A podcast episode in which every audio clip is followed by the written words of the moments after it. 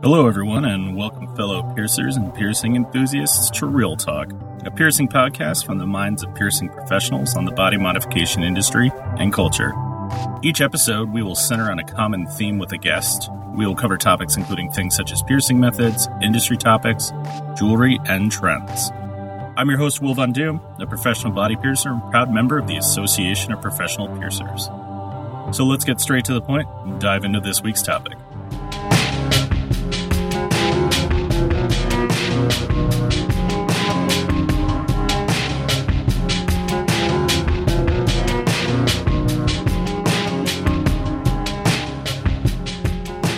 Welcome back, everyone.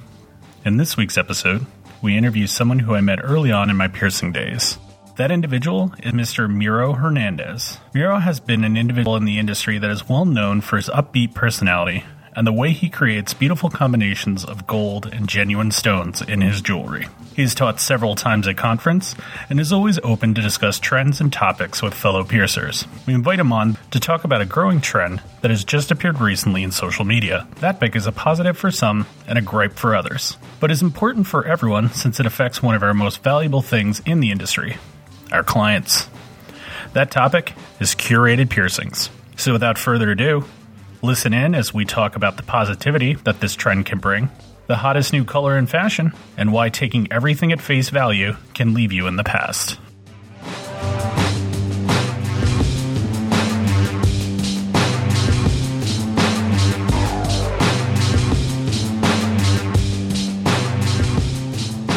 Miro, why don't you go ahead and tell us a little bit about yourself? Well, my name is Miro Hernandez. Uh, I'll be this year will mark my 17th year of piercing. I currently work at Dandyland in San Antonio, Texas.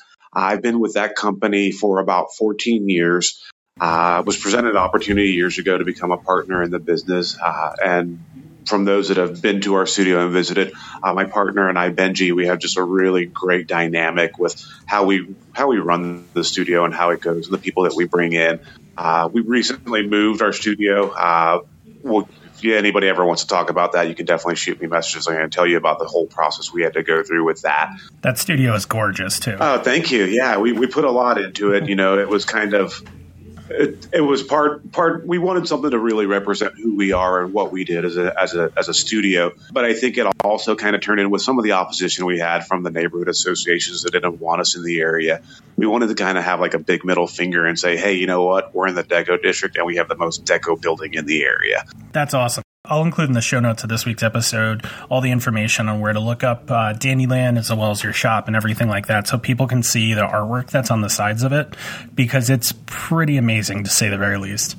Thank you. Yeah. So, actually, on the interesting topic of amazing new beautiful things, uh, we currently have a new trend that has just miraculously shown up at the beginning of the year, and uh, coincidentally, that is this week's topic. The thing that we're going to talk about this week, I couldn't think of a more perfect guest than you, Miro, is curated our constellation piercings. So this came onto the radar maybe about a week or two ago and confused a lot of piercers. A video popped up on social media on, you know, the very notorious one that has videos for everything. And uh, it made some rounds around the internet, including from, you know, clients to piercers to tattooers and all sorts of all sorts of stuff. Now, you can find this video real simple by just Googling curated piercings so you can see what we're talking about. And it's basically two young ladies that go to a piercing studio and get some nice piercings, uh, putting heavy air quotes on that one. But it walks you through the entire process from them talking about how they're nervous to them going into the studio to the piercing technician there working with them to give them you know some sort of jewelry uh, that they are fond of and basically curate or you know, spend some time to make sure that they leave with piercings that look very good on their ears. Now, we're not going to spend a whole bunch of time going into the things that happened in the video that upset and made a lot of other piercers cringe, because that's besides the point. The big thing that we're talking about is the trend of curated piercings and what that possibly means for our industry. So, Miro, I'm going to give you a little bit of a speaker box so that you can go ahead and talk and let us know what you think that that means for us, as well as is it something that we've been doing for a long time? How do you feel about it? Uh, I think, honestly, it's probably one of the best things that can happen to our industry next to what happened a few years ago with the triple forward helix craze. Uh, you're getting people that are coming in off these crazes. And although some of us may not agree with it being called a curated piercing or whatever they may call it, uh, the reality is we've been doing this same thing for years on end. Uh, we get a client that walks in, they want some piercings on the ear. They let us look at their ear. We choose the anatomy where we think it's going to look best, and we talk to them about different jewelry options that'll work best.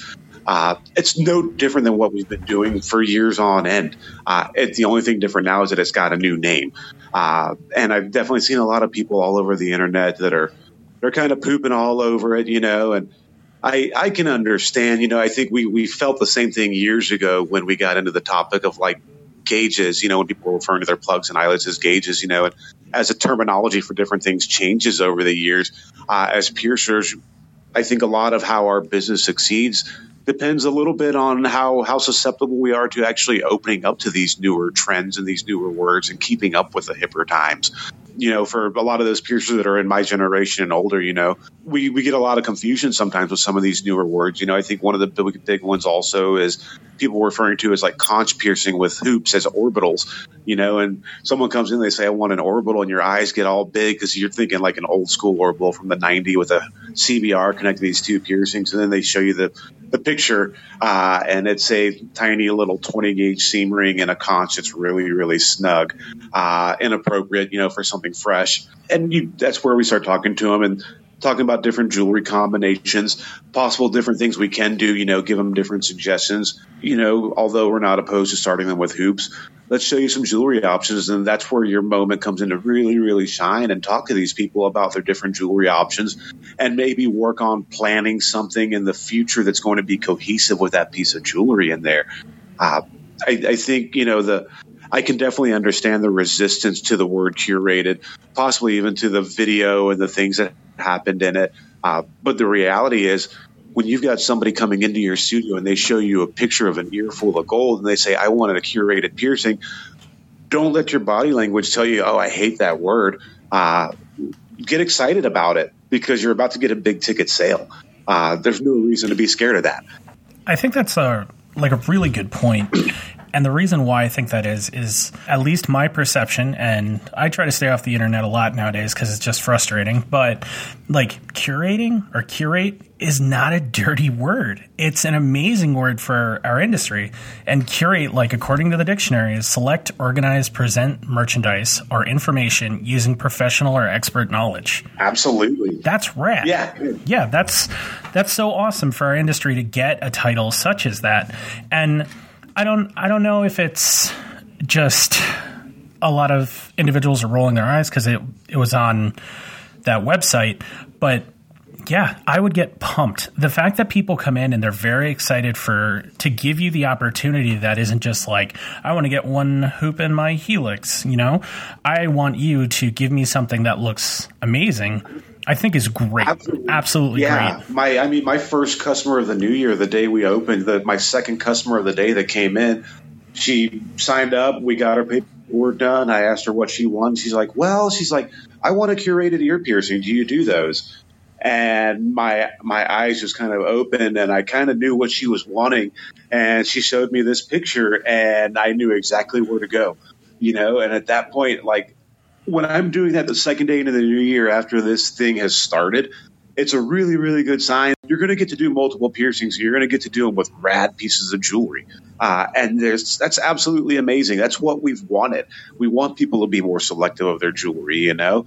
And if they get that opportunity because of a word that people are using, you know, that they don't like or agree with, boo hoo, make that money. Yeah, for reals. A lot of people were upset about the the Doth Daith craze because they were I mean that's a whole nother topic. But the thing is, is that people are still coming to your shop to give you money for you to do a piercing, which is your job. Yeah. So you should be stoked that people are coming in, especially when it's typically your you know, middle aged ladies who are looking for something fun and fancy and also tip really well. So I don't, I never understand why people are upset about that one. But on, honest to goodness, I've I have worked in Dandyland. I've worked with you, and I have seen you work. And basically, now there's just a fancy new title for the things that you do. It just most how do I put this? Most piercers are going to as soon as a client comes in, they're going to spend time with them, figure out what they're trying to get, work with them, see what their budget is, and then see what their end game is. And all of that falls into now this new titled curated piercing which I think is just a really awesome thing. Yeah, you know, and I, I, think one of the key words, you know, it's it's a it's a process. You know, it's not as simple as somebody right, like an experience. Exactly. Somebody comes in, you know, and they want a helix piercing, and they're very very specific. I want a helix piercing with a hoop in it. You don't get any open ended options with that. But when someone comes in and says, "I want a curated piercing," this is your time to shine. Look at that ear. Really, really study the anatomy. Look at your jewelry you have in stock make sure that what you have, what what you have in mind for their particular anatomy and what you have in stock, make sure it's going to flow. It's going to be cohesive. Make sure it's something you put out there that when you when the moment you post it, you hope that it goes viral and people start hitting the like buttons on those. Uh, you start getting those reactions, and even if you don't, the end result. You did some rad piercings and you use some awesome jewelry. I mean, that doesn't get any better than that it's a serious win-win. I usually try to stay neutral on topics like this, but this is really a win for our industry. Yes, if you want to get real technical, you, we can be upset about what was done in that video, but let's be honest, it could be far worse. It yeah. could it could create more issues for us.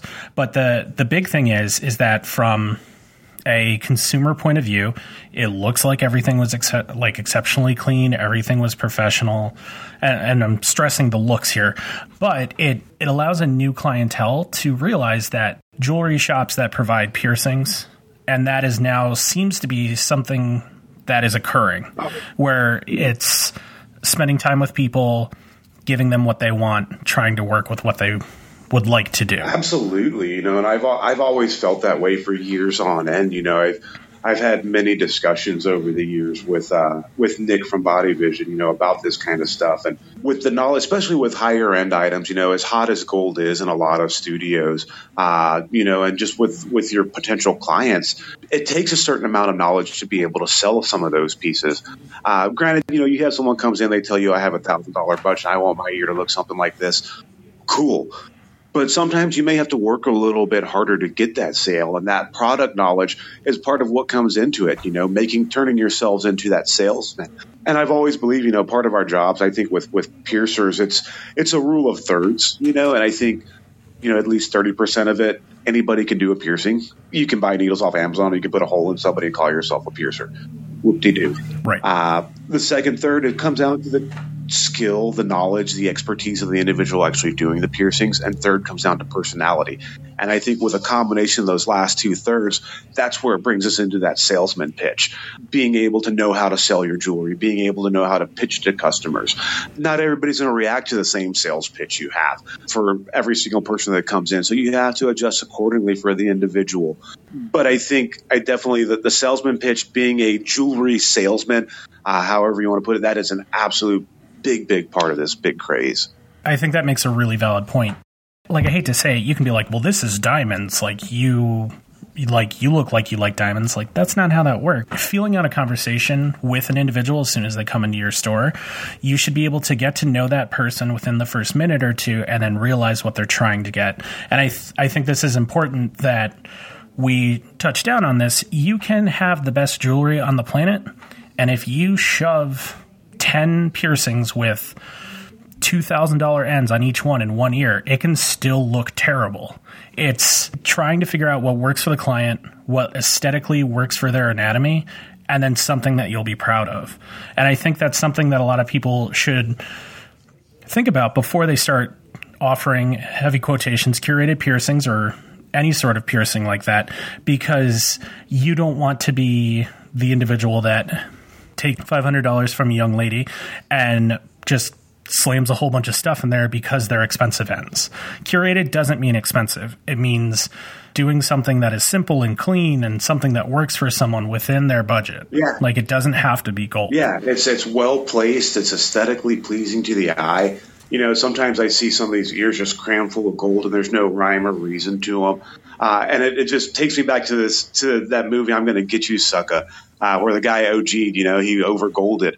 Uh, and I see that and sometimes, you know, I look at it, I'm like, man, there was a lot of potential for this to look really, really great. Like I understand there's a great value, of a dollar amount in that. Uh, and someone's probably really proud of that ear, you know, the wearer and the individual doing it.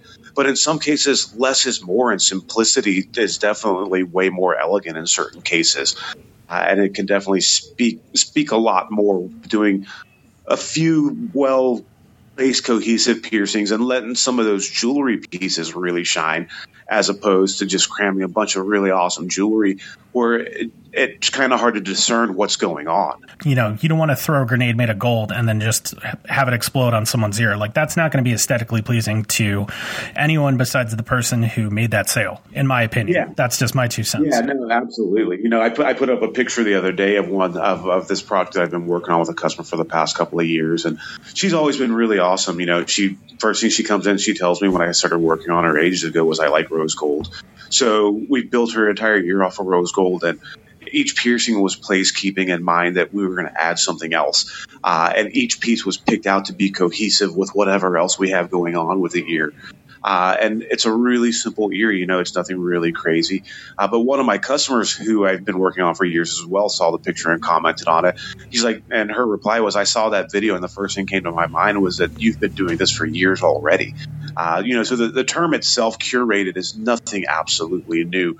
It's just having to change our mind frame from ear projects or well, constellation piercings to the next big word, the next next big buzzword, which is now curated piercings. I agree with that wholeheartedly. I think the thing that I'm trying to stress in this conversation with you because I have seen the projects that you work on in person. I've seen them on the internet for the last 10 years.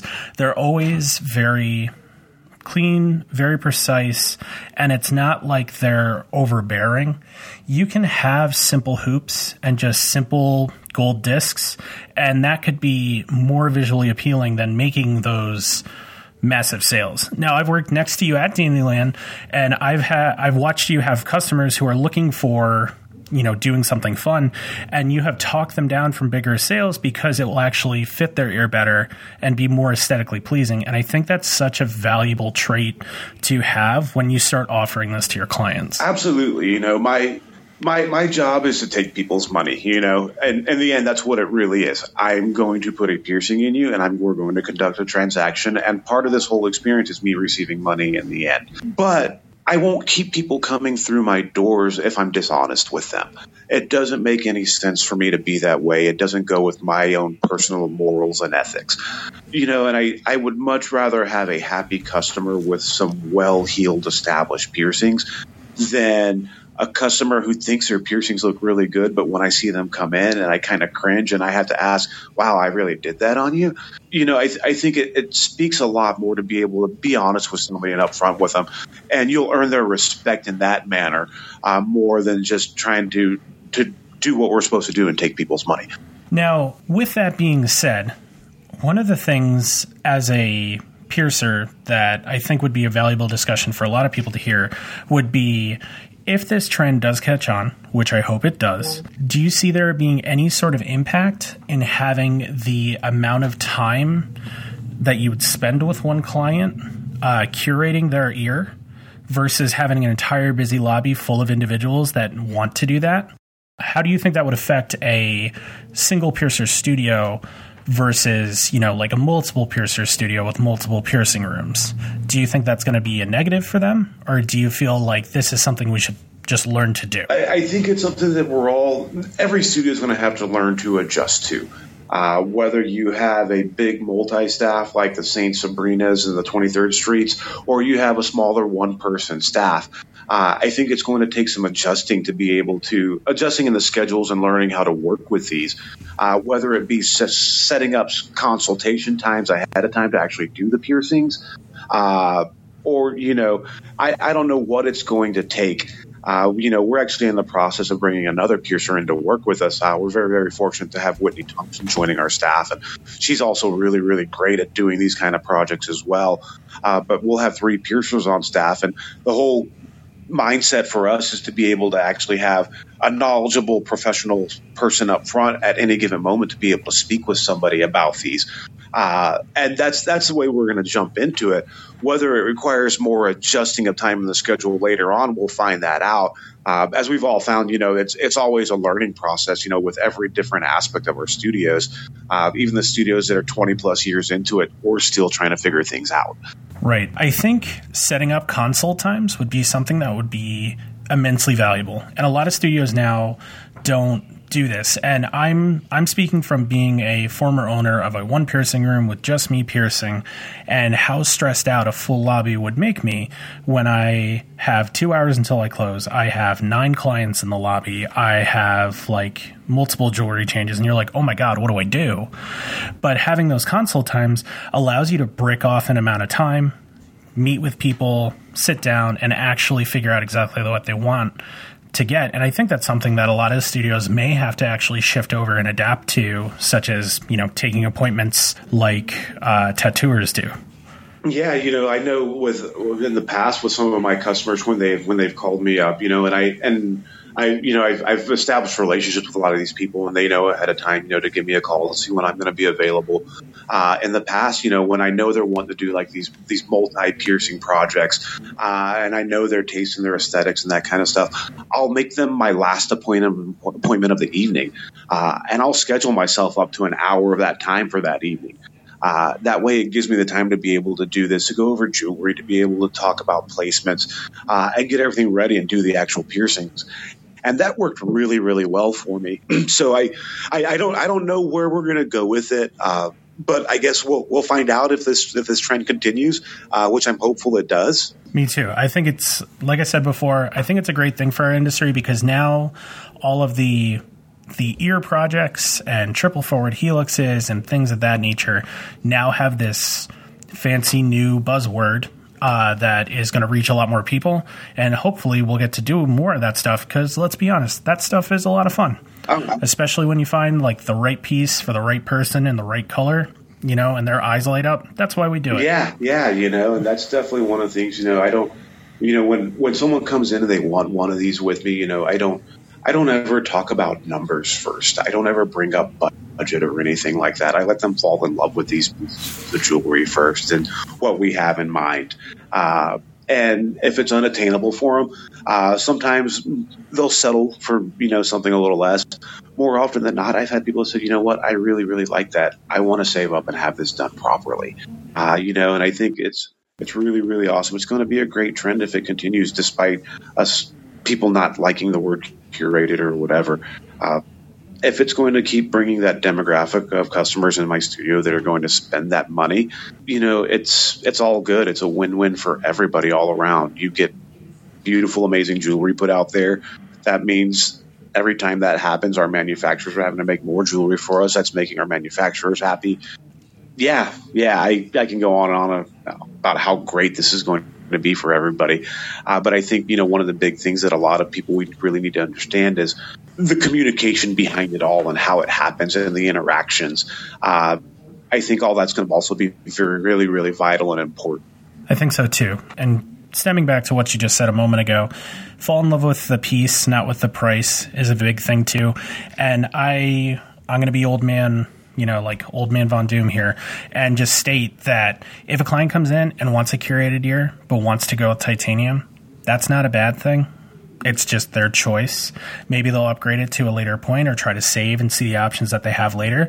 But just because that they are not getting that doesn't mean that they're any less more valuable than a than a client that's going to come in and get gold. Curated doesn't mean gold curated just means that you are presenting merchandise and information in an expert way. Absolutely. Yeah. There's definitely nothing wrong to be said with somebody going with a strictly titanium, you know, kind of curated project.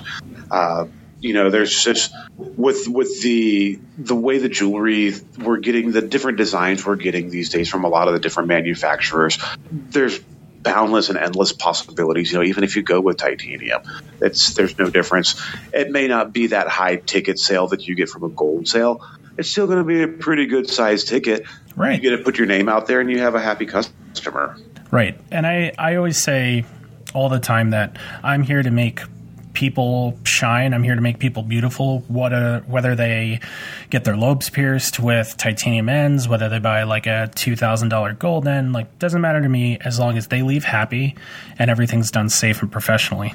Yeah, yeah. You know, I, have always I've always laughed. You know, I'm I'm in the business to make money, but I'm also here to make people smile. You know, and I that's and right. I think that's one of the one of the best things that can happen after after you do all this, and you get that really nice warm smile. You get that big hug. Uh, I think that overall, for me, supersedes the monetary value in anything I do, whether it be that two thousand dollar piece or a sixty or seventy dollar piece. Somebody's happy, and that makes me happy. Exactly. And I, I think that that is an extremely important viewpoint to have.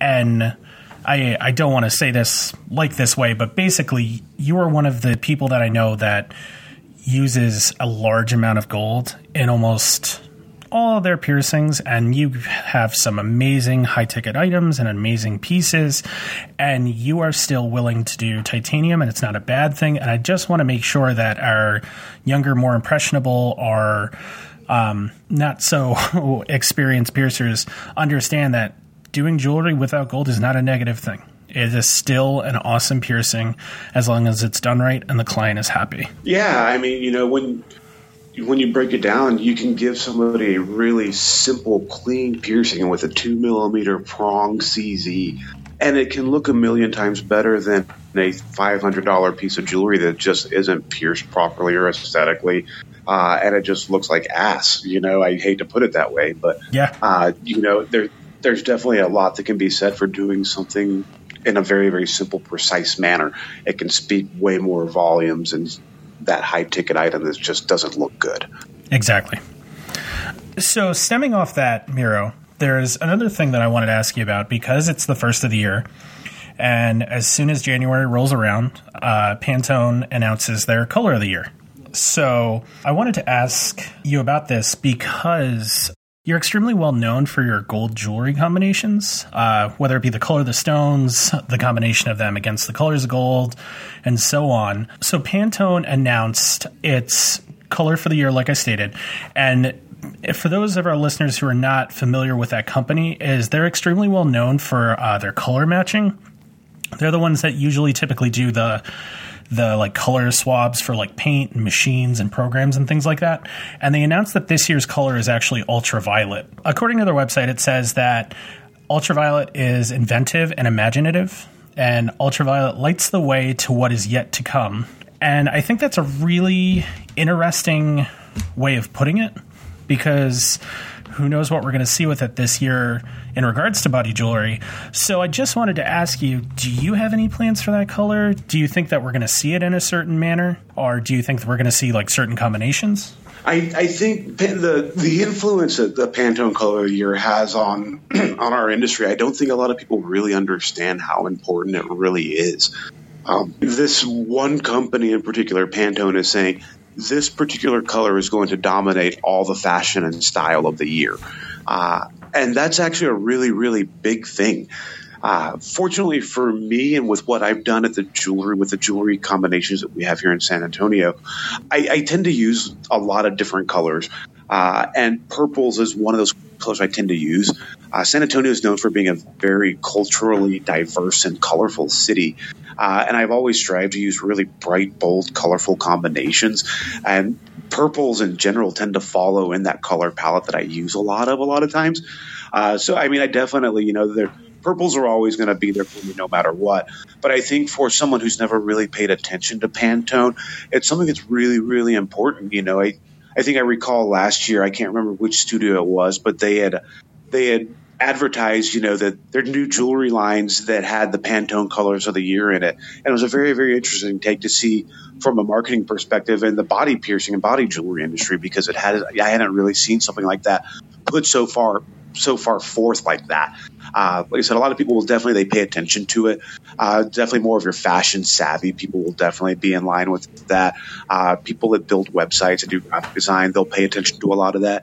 Uh, but we also have a lot of people like that that are in our industry that are in that are in tune with that kind of stuff. Uh, they, they do that for their studios. Uh, I guess with turnaround time, sometimes it's really hard, you know, being that it takes so long for our jewelry to come back sometimes, it could be hard to keep up with that for some people. But I definitely don't see it as a bad thing to be able to incorporate some of those some of those colors in there, you know, and be able to to really push it towards the people that are very fashion forward, uh, the fashionistas in a sense, and the people that really are really into that. I know the turnaround is kind of a is an industry wide problem right now, and I know a lot of companies are trying to fix it, but with that being said, the nice part about this is is it's the color for the year. So yeah. the entire year, this is what you're going to see, and you'll you'll see it more often than you realize it. Now that we've actually talked about it and you're listening to this podcast, I want you to go through your day and in the next by the time that this comes out, it will be like the middle of January. You'll be able to go through your day, and I want you to try to visually see all the purple that you're going to start seeing yeah. uh, in the world because you're going to see it in advertisements, you're going to see it on packaging, you're going to see it in things like that you'd never expect, like stamps, yeah. like things like that. You'll see it everywhere now. When you're when you're in the checkout line at the grocery store, pick up a fashion magazine right there. Just pan through it really quick it, will be very, very evident right then and there how big the Pantone color of the year really is, and the the amount that it it can the amount of influence can really have on the colors that are being used that year and the color tones.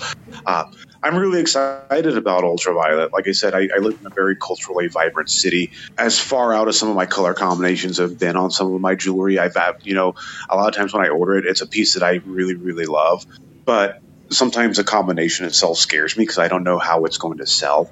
Uh, fortunately, my customers know that if they want something really unique, uh, that chances are we might have something right up their alley.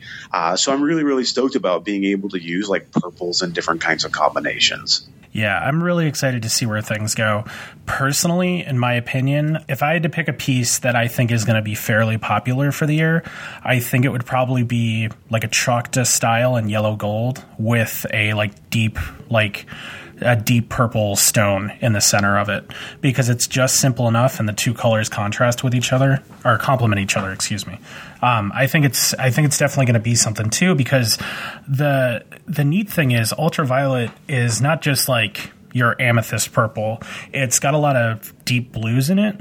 So you'd be surprised like what things are going to come out of this because it can be a little more darker or a little more lighter. So you'll have a whole bunch of different variations, but staying within the same theme. Yeah, you know, I, I think you know when I think ultraviolet, amethyst is definitely one of those that that comes to mind, but it's not my initial stone that comes to mind. I think more of along the lines of like an iolite. Uh, which has that purple with a lot more of those bluer tones in it, which is a lot more similar to what that ultraviolet is. Uh, I think ultraviolet uh, iolite is one of those stones that a lot of people. I think it's very underutilized by a lot of people. Uh, it definitely has some really really great potential uh, in jewelry combinations. Uh, you know, going to the lighter end of the spectrum, rose cut gems have been really really popular with a lot of studios. Oh, I love those. Oh yeah, I've been a huge fan of them for and uh, you know, and it's really really awesome seeing a lot of studios using these, but seeing seeing like your rose cut amethyst, uh, stuff like that, you know, it definitely it, it'll it's going to make for a lot of fun. You know, being able to use more like sandblasted stones to get some of those more muted kind of tones in there. Uh, you know, and combining those with some you know, there's just so much potential with those because you can go with with dark, darker, richer colors, or you can go with on the opposite end and just go with like bright pastels. You know, it's all going to look really, really great. I love that stuff, and I feel that colors are one of those things that usually aren't on a piercer's radar because let's let's be real. A lot of piercers right now are like gold, gold, gold, gold. Like that's all they're thinking about. But you know, you can have a lot of things that complement those. And going back to what you were saying about the fashion magazines, whenever they have like a new season preview or review or anything like that, please pick up that magazine. Like, just it's a cup of coffee, usually the cost. Throw it in your like cart while you're at the store, and take it home and look at it because these companies spend millions of dollars on research to find out what colors are going to be hot. And yeah, we're a little behind the curve with jewelry right now, but you'd be surprised what you'd be able to swap with people that they're trying to look or that they're trying to get rid of or, or something among those lines, or maybe have a fast turnaround because these things are really valuable assets for you because then you can try to stay above the curve. And let's be real when you're talking to clients you can be like oh did you see this? Because this is like this season's hot color. Like you should really pay attention to this. And more than often than not people are impressed that you know that little like fashion hint or be like oh you a summer or fall person. You know those those little things where you curate to your customer. Actually uh, are really great. Well and it goes back to what we were talking about about having to be a salesperson having to absolutely. having to be in the know, you know, and fortunately, you know, with with our industry, there's so many different fast facets and aspects that that are covered within our industry, you know, and fashion is being one of those really really big things. I wanted to take a second to also because, or also ask because you're on the podcast, Miro. How do you go about choosing your color combinations for the jewelry that you order, but also for your clients when they come in? I've always been one of those people. I've always been really keen to my surroundings, uh, and I, I, look for inspiration everywhere I go. Uh, and it may be me driving somewhere and seeing a sign somewhere that catches my eye uh, or you know, I'm an avid cyclist. You know, when I'm out cycling and I see things in nature, and I wonder how I can duplicate these color combinations in real life with different gemstones. Uh, I sometimes I'll go in and I I have a certain piece in mind. And I wanted to to kind of create a a certain kind of mood, invoke an emotion, you know. And I think about what color, what kind of color combinations can do this, you know. I can take two different pieces and I can make this one piece look extremely just classy and elegant. But I can also use different stone combinations to turn around and make it be a really fun, playful kind of piece. Uh, you know, and I think I think being really keen and aware of your surroundings and just paying attention to to what's out there can really really help influence a lot of these color combinations. Uh, you know, usually when I go about, and it's funny, you know, with the whole curated piercing kind of trend, uh, I've had a few piercers, you know, that come in and we, we sell quite a bit of gold in our studio, but they're kind of, they're kind of baffled with with our display because we don't have we don't have a really lot of jewelry out on display. We keep a lot in backstock, but everything that's ordered, it's all ordered. It's been and it's been the same way for years. It's all been ordered very very concisely and deliberately. Uh, I order pieces keeping in mind that I have these particular pieces in stock and wait, this might go really, really well with this if someone wanted like a multiple piercing kind of project, you know, so I, I or a curated project. Uh, so I, I, like to keep a lot of different things in mind, you know, when I'm ordering any kind of jewelry. Uh, you know, I I tend to with my customers when they want more custom special orders. Uh, we'll have conversations. You know, I'll talk to them a little bit, kind of figure figure them out as an individual. Uh, and then we'll talk about different colors they like, you know, and I'll, I'll, make some suggestions for them, you know, and sometimes, sometimes they might be into it. And then sometimes, you know, I, some of their, the ideas they have, you know, I'll go into it with a little bit and explain to them how certain colors may be overpowering for others, or they may wash out other colors and different color gemstones. So it, it's a very, very interesting process the way it goes through. But in the end, you know, we end up with these really, really concise pieces that can all be curated together. And it all works out really, really well to give this really cohesive, beautiful looking front, you know, really, really nice, well organized. Everything's really, really just aesthetically pleasing. It flows with the anatomy. It's not big or overpowering. You know, if the person doesn't want that, if it's not their personality. Uh, so it's definitely, like I said, it's a very, very long process, whether it be I'm ordering for the studio or for a customer. I think you're doing the right thing. By the way that you're explaining and describing the situation is it's equal parts you being able to read and understand the individual, and then also being able to use the tools and jewelry that you have available to you to, or not accommodate, accomplish those goals. I always describe selling as dancing but I'm never leading the dance. I'm always like following and trying to step with the person so that we're on the same page. Because as soon as you start trying to like push them into like buying something, it usually never goes really well. so I'm I'm usually like, sure, what are you looking for? Like what color do you normally keep your hair? What color outfits do you normally wear? like so on and so forth. So yeah, I think it really it really works out exactly the way that you're explaining. yeah, you know, and I think I think you know going back to one of the things I mentioned earlier, I think you know one of the most important parts, you know, and I think part of it I'm also biased, but my, my background my background is in communications, uh, you know, and I think I think that it's one of those aspects that a lot of us tend to overlook more than anything, uh, and not all of us communicate in the same manner. Uh, and not everybody's receptive in the same manner. So it goes back to once again being able to read a person, you know, within within that first minute or so. Uh, you know, I usually I, I think prejudging is one of the one of the things a lot of people are really really we're we're guilty of. Uh, you know, we see somebody walking up through the doors, and you're like, "Oh man, this person's going to waste my time."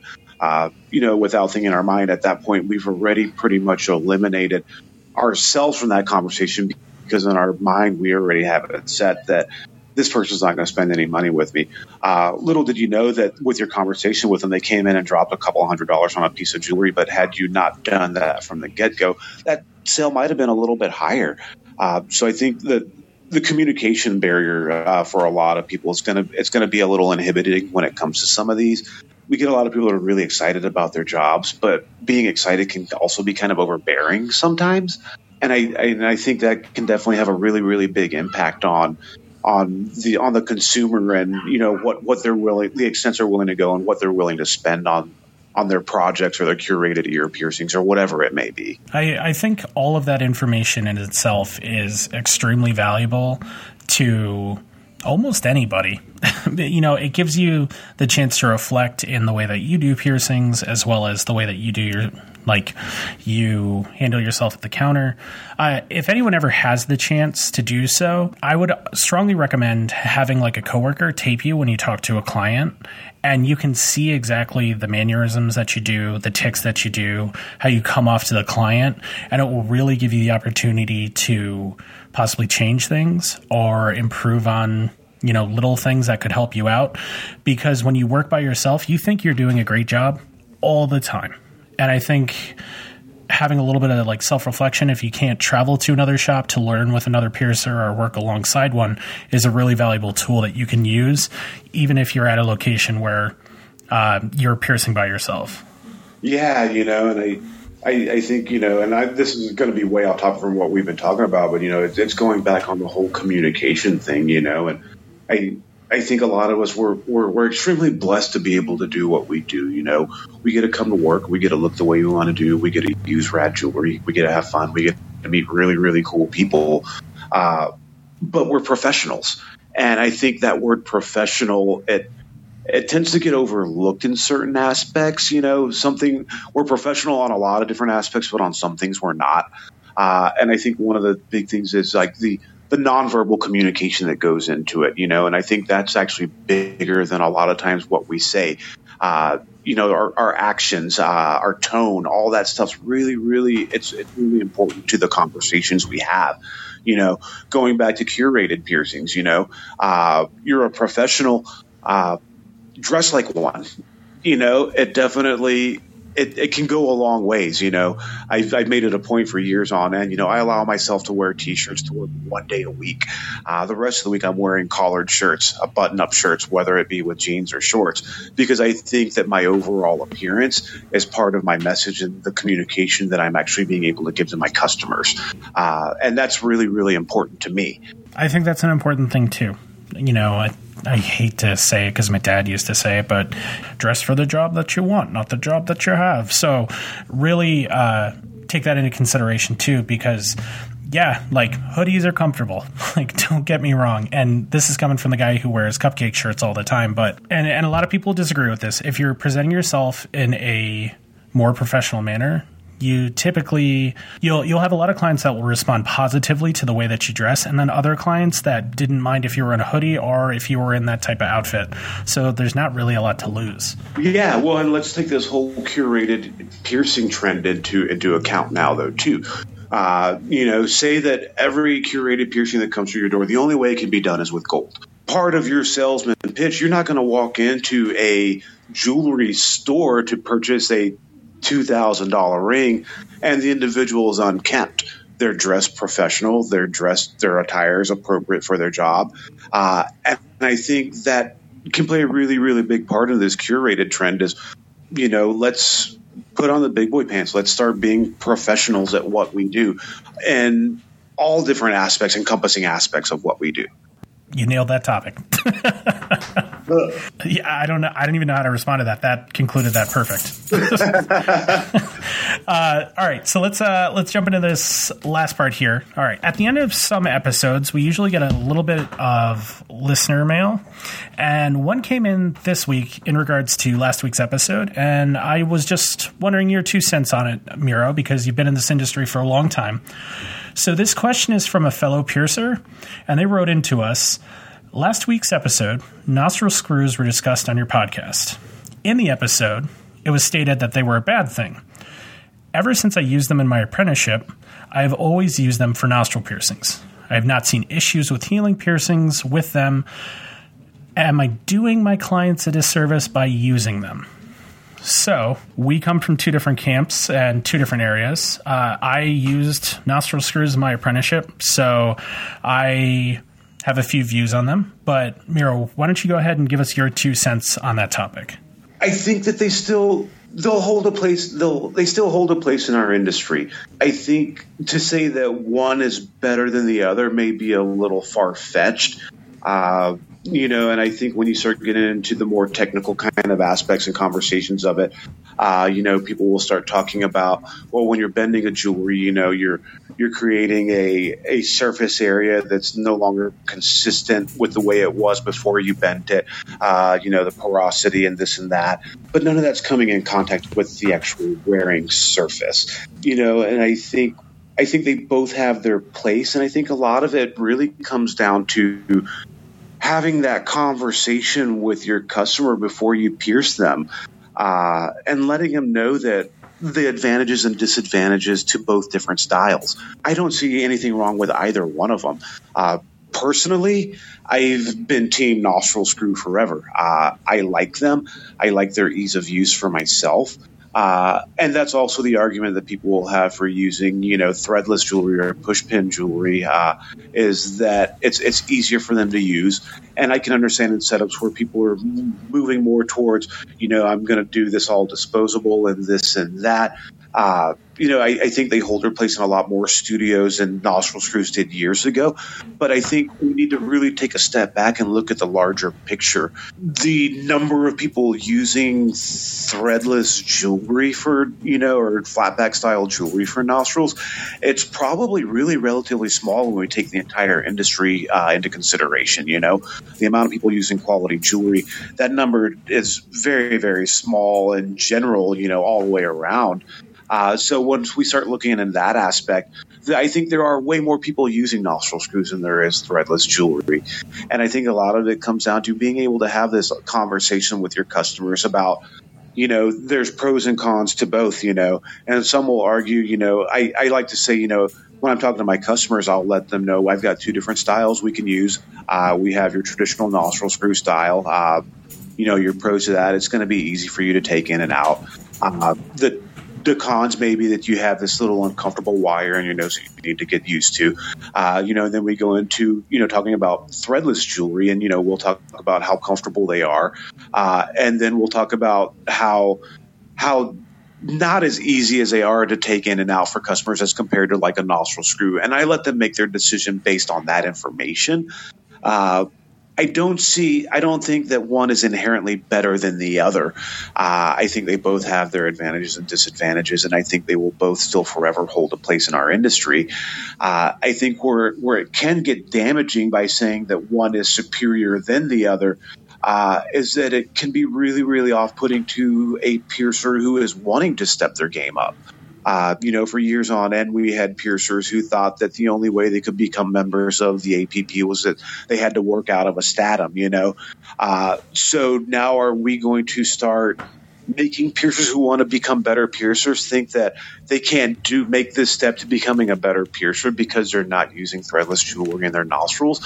I think it can be a little bit more damaging in a sense when it's put in a series of absolutes that one is better than the other you know, say you have this young piercer whose owner has has whose owner's an old schooler, but he's decided they that the, yeah we want to step our game up, uh, and he does all the jewelry ordering and nostril screws is all that he's ever ordered. Uh, is this piercer going to feel as competent as the next piercer because he's not using threadless jewelry or working out of a statim? I, I like I said, I think I think that's where where it's way more damaging to say that one is better than the other. When the reality is, I think they both hold their place uh, within body jewelry. Uh, I think that with the with nostril screws, I think the bending of nostril screws, I think it's becoming more and more of a lost art form.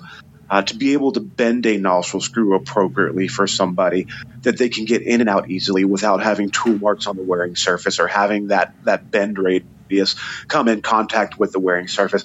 I think that's a really really lost art these days. Uh, a lot of piercers, you know, a lot of the younger piercers. Uh, have admittedly said, you know, I don't know how to bend a nostril screw. I've never worked with one in my entire life. And I think that can be really, really damaging for some piercers in a sense. Uh, you know, and I was thinking about that this morning. I was thinking about, you know, electricians and plumbers, you know, and when they're, when they're journeymen, you know, working their way towards their, their masters or towards their, towards being a master electrician or plumber. Uh, they have to learn every aspect, you know, not just everything that's new and ongoing with that and with that particular with their trade, but they also have to learn about things that are older in a sense. Uh, because it's not always going to be absolute in a sense that everybody's going to have one particular style, you know. Uh, and I think it's the same thing with body jewelry. Uh, you have to be able to to know every different aspect of what it is you're doing. And I think bending nostril screws is one of those things where it's becoming easier for people to say, I'm going to go disposable because I don't want to use any tools. But they're also losing that skill that's part of part of our job, you know. And it was for years on end until, you know, not that nostril using flatbacks and nostril screws is a relatively new trend. People have been doing it for a while, but I think the the biggest push we've seen of that has been within like the past eight to five years. Uh, you know, so it's definitely. And I'll go into the communication aspect again. You know, when say you have a younger piercer who's ever used a nostril screw, and they have a customer who's come in who comes in and they want to purchase a nostril screw, but they don't have it on in stock, and they don't know how to communicate efficiently or effectively. And they tell the customer, well, I don't carry those anymore. Those things are old, they're antiquated, we just don't use them. You've just told this customer who's potentially spending money in your studio that they're old in a sense if they want to take it that way. Uh, you know, so I, I definitely I think that it's a very very lost art form and a skill set that that shouldn't be lost in our industry. We're all about preserving our industry and the history of it. Uh, you know, and I think that bending nostril screws is one of those things that it it could eventually be lost if if we continue on this trend that's saying one is better than the other. I think when you are in an industry that is skill based, it is very important to have as full of a toolbox of tricks and techniques as humanly possible. What if a client comes in with a nostril screw from BVLA and they're like, hey, can you help me bend this? And you're like, oh my god, if I mess this up, I broke a BVLA nostril screw. You know, like that's that's not a situation that you want to be. Be like, no, I can't do that, and be like, well, aren't you the best shop in town? Well, yeah, but you know, I don't I don't know how to do that.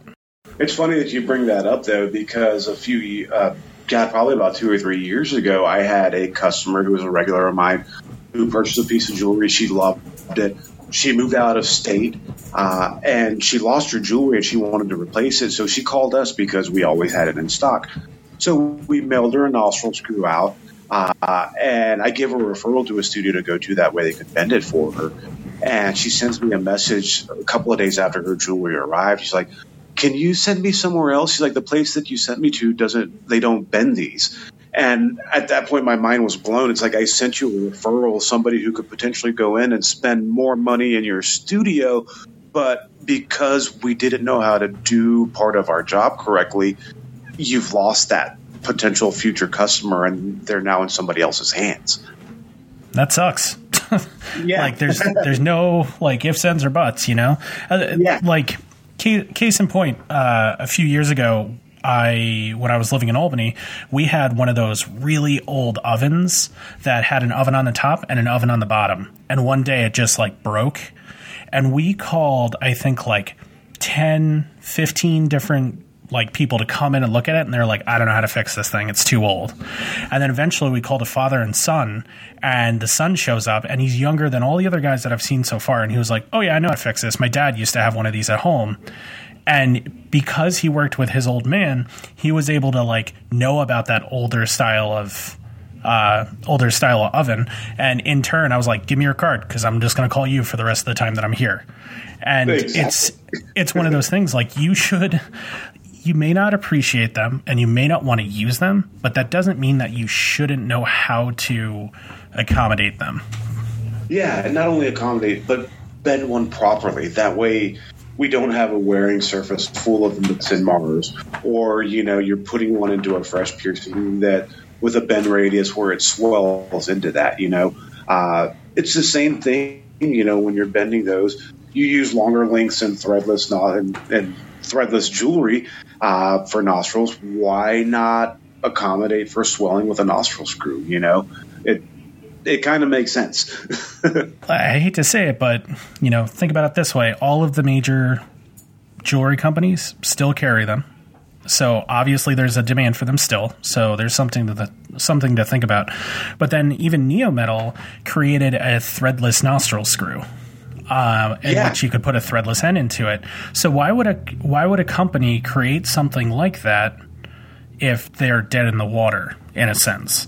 I, I just think it's one of those things where there are going to be debates on it, and there are going to be pros and cons for both sides of the argument itself. No, no one side is completely at There's zero fault. right or wrong about it. right, but the but the big thing is is uh, I think that it's really important, especially for younger piercers or piercers looking to step up their game, that if one individual says one thing, like for example, you are pro nostril screws, and the last last week's guest uh, was against them. There, there's always multiple views and multiple reasons why one person likes one thing and one person possibly doesn't. So just make sure that you, and I stress this every single episode, do your research, talk to people, ask questions in various like piercing forums or ask other people in your community and make an opinion for yourself. Don't just take something that one individual says and preach it as fact. I think that's important. Just like yeah. any any of my listeners, I would never expect you to just be like, "Oh, well, Will said this." Well, don't listen to me. Listen to other people and then make a decision on that. Yeah, you know, and that's exactly what it is, whether it be for ourselves or for others. You know, present the information and you make the choice that's right for yourself or allow the customer to make the choice, you know, that they want. Uh, but I think once we start getting into into absolutes, I think it, it can be a little bit more damaging than than intended. You know, and I definitely I, don't want to I, I don't want to put anybody off, whether it be from a consumer end, uh, thinking that the jewelry they have is inferior. Uh, you know, and I don't want piercers to go on thinking that the other's better than the other either.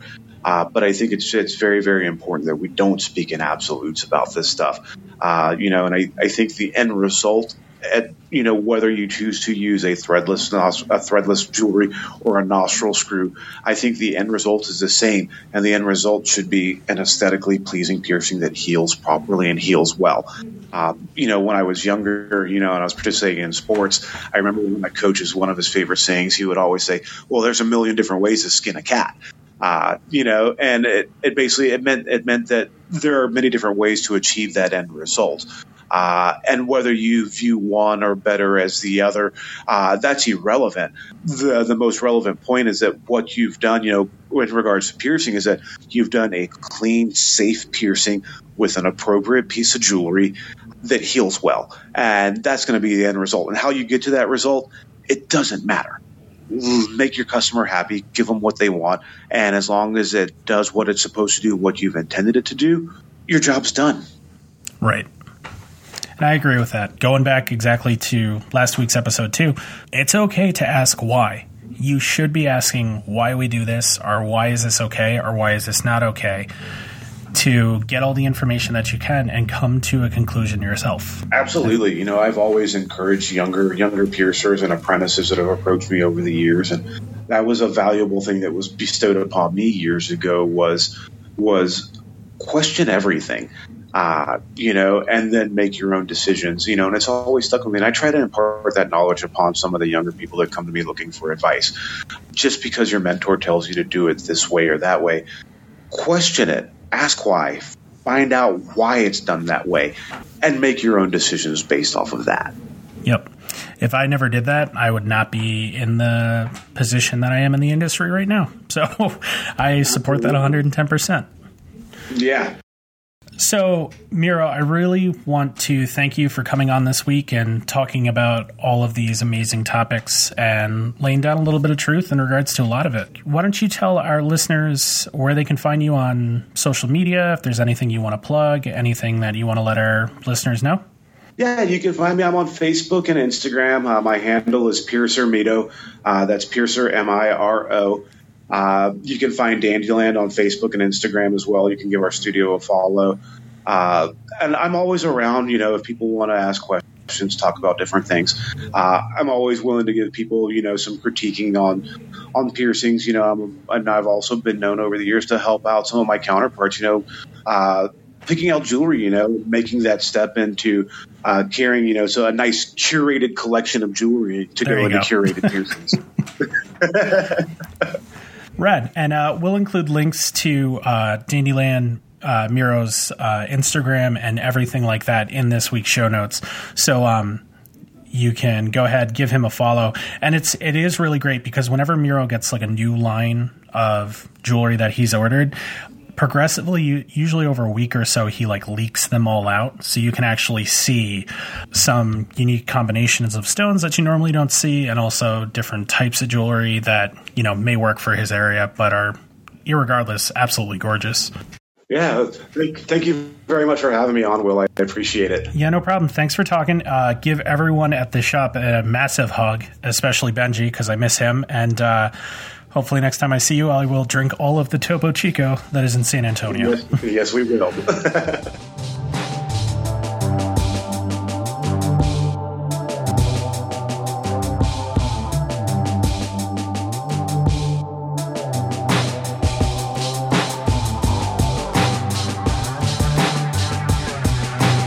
Miro really brings up some solid points about making sure to always do your research when making opinions and making sure you're able to handle any situation thrown at you. I truly look forward to where this curated piercings trend is going, and more importantly, how our industry can use things such as the Pantone color charts or fashion trends to influence the jewelry we carry for our clientele.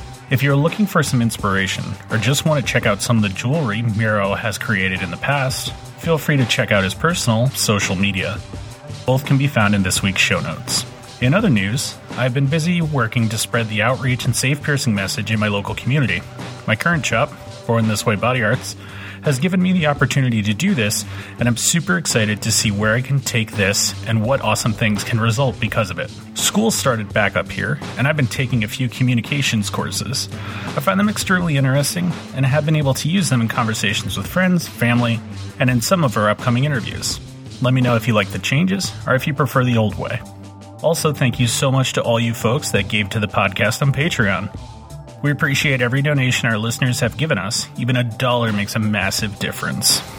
Lastly, we have a ton of guests and some controversial topics coming down the line for the podcast. I am truly excited for the content that we have been providing and where the podcast is headed.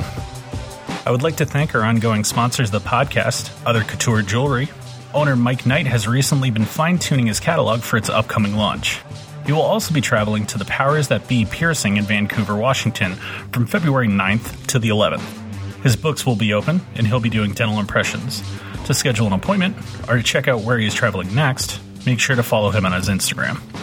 Sponsor Goldheart Woodworks just launched their new website, bodyjewelrydisplays.com. This site is amazing to say the least. Need a display for an upcoming piece? Want to peruse the new designs? Want to check stock? You can do all these things on bodyjewelrydisplays.com. Do yourself a favor, take a peek at these designs, print them out, and put them standing in your case. It will show you what your case could look like with an upgrade from these fine folks. Visit the site and, as always, follow their social media to keep up to date with new designs and products. Our final sponsor for this week's episode is from my West Coast family, Former guest Adam Richens and his beautiful partner Shelby run the only studio I trust in Santa Cruz, California to send clients and listeners to. That studio is Amory Body Arts. For all your piercing and jewelry needs, make sure to visit our friends at Amory. You can find more information about these companies under the sponsors tab on our website, realtalkapiercingpodcast.com.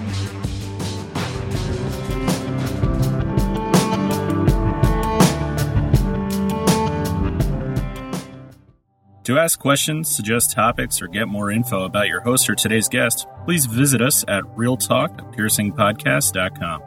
If you have a moment and enjoy the show, you can subscribe on iTunes, Google Play, or your favorite podcast platform. The views and opinions expressed by the host and guest are their own and do not represent the official position of the Association of Professional Piercers or their places of employment. Music by Broke for Free.